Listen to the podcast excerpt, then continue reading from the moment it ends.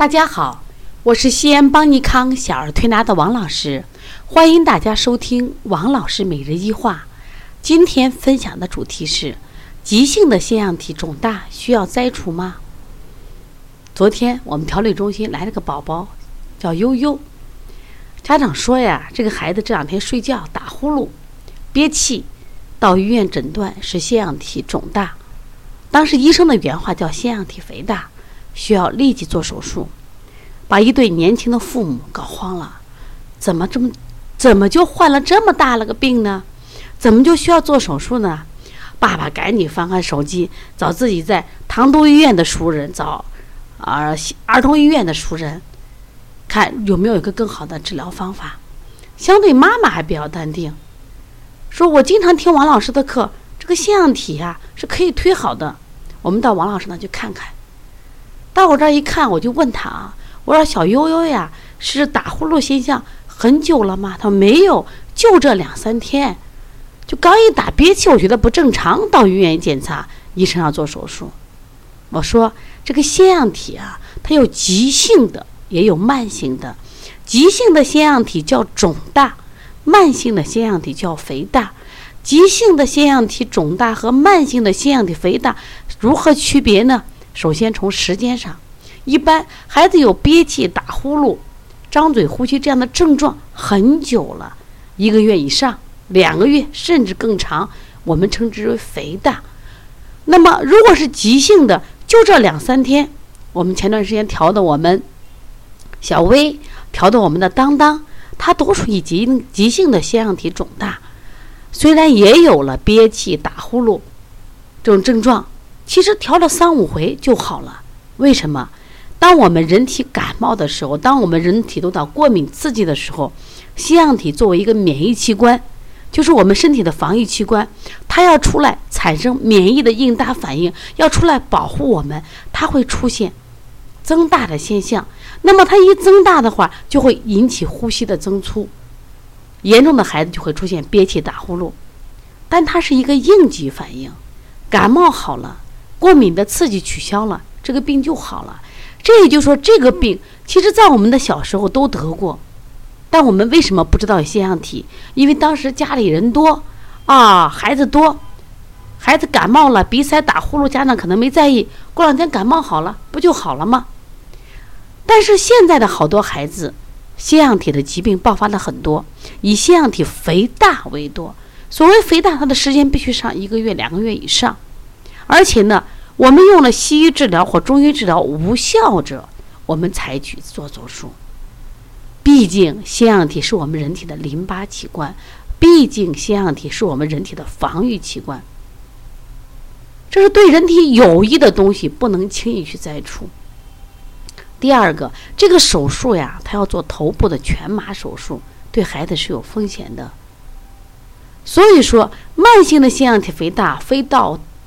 很严重的情况下，我们也不建议做手术。邦尼康今年呢举办了鼻炎、腺样体、哮喘拯救呼吸全国行，我们就是讲这个疾病是用小儿推拿是可以调好的。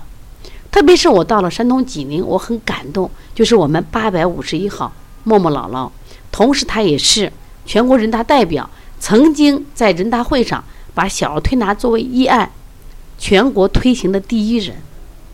他就给他们当地的中医院说：“说这个腺样体肥大，你们都要做手术的，但是邦尼康可以用小儿推拿推好，这是事实啊。只不过是肥大的腺样体来我们这调理，我们要分型辨证，是脾胃湿热型的，我敢保证三五天、十天一个疗程就可以搞定吃出来的腺样体。那么还有一种腺样体肥大，它属于胆腑郁热的，这个小孩也是这个。”爱吃这种甜腻的、滋腻的食物，脾气比较大，属于实症，也好调一两个疗程。我们一个疗程一般都是十天左右。对于这个脾肺虚弱的、肝肾阴虚的、虚症难调一点，那么我们给上三十天、四十天，它也能调好。我们在调理腺样体中啊，我们一定是推拿中心跟家庭双管齐下，饮食和推拿双管齐下。但是我们还讲的四合一疗法，加上耳穴和足疗，效果真的特别好。可以说我们在调理腺样体肥大，只要家长配合，虽然有的时间短，有的时间都是能调好的。孩子还在成长，这个腺样体、扁桃体作为他一个免疫器官，能不栽就不栽。而且我们发现很多栽了腺样体的孩子，身体反而不好。特别是有鼻炎和腺样体肥大同时存在的，你几虽然摘了腺样体，搬走了马路上的石头，但是导致他腺样体肥大的鼻炎、鼻窦炎没治好，他很快就复发。我们接到了小旭旭，他的复发时间是在二零一五年十月九号做了腺样体摘除，到了二零同月份的就二零一五年十月二十一号，仅仅隔了十二天，这个孩子再次复发。当妈妈到医院去给医生说明这个情况的时候，大夫就说去办手续做第二次摘除。妈妈自己讲，我的泪水喷涌而出。我抱着娃，我觉得叫天天不应，叫地地不灵。刚刚出了院，怎么又复发了？所以说，你摘除只是解决了堵塞它的那块肉，导致它产生腺样体肥大的原因早见了吗？我经常给我们的学员跟我妈妈讲，治病啊。千万不要只盯着腺样体那块肉，你要找的是什么原因让孩子的腺样体的又增生又变大了呢？你根除原因，找出病因病机，治病才是关键。如何让孩子切除了不复发？如何让孩子不得这个病才是最重要的。小悠悠，经过我们昨天的调理啊，今天已经不打呼噜了，你看多好呀！其实我今天来分享这个故事，我自己有成就感。我很开心，而且妈妈也很开心。昨天晚上我们睡得特别好，就一次。这个孩子的情况是没有积食，舌苔很好。另外呢，这个孩子咽喉、扁桃体啊也很好，有一些感冒的症状。关键的问题，这个孩子舌头伸出来啊是圆鼓鼓的，特别在中焦区是圆鼓鼓的，拍肚子鼓鼓的。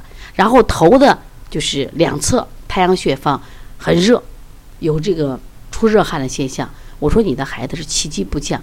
另外，这个孩子原来今年六月份呢，呃，在我们这调理的时候，发现这个孩子呢牛奶鸡蛋不耐受，规避以后身体好多了。最近妈妈又给开吃了。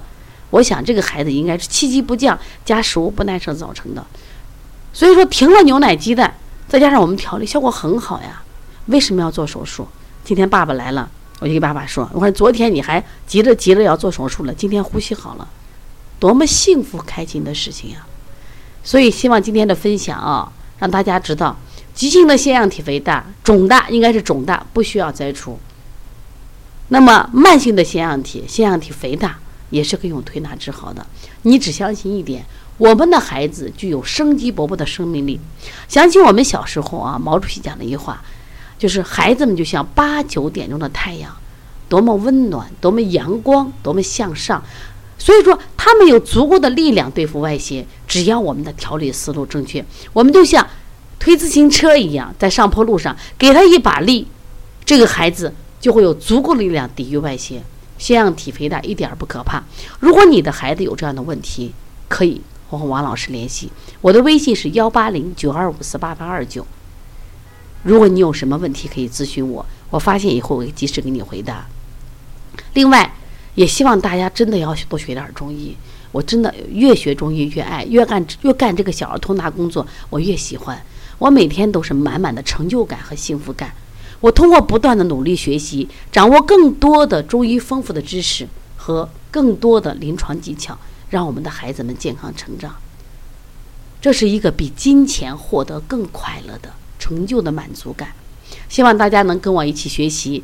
我们为妈妈开设了小儿推拿的基础班，为同行们开设了小儿推拿辩证提高班。当然，我们还开设了小儿推拿讲师班、小儿推拿临床跟诊班，还有开店创业班。如果你爱中医，如果你爱小儿推拿，请来到邦尼康跟王老师学习吧。谢谢大家。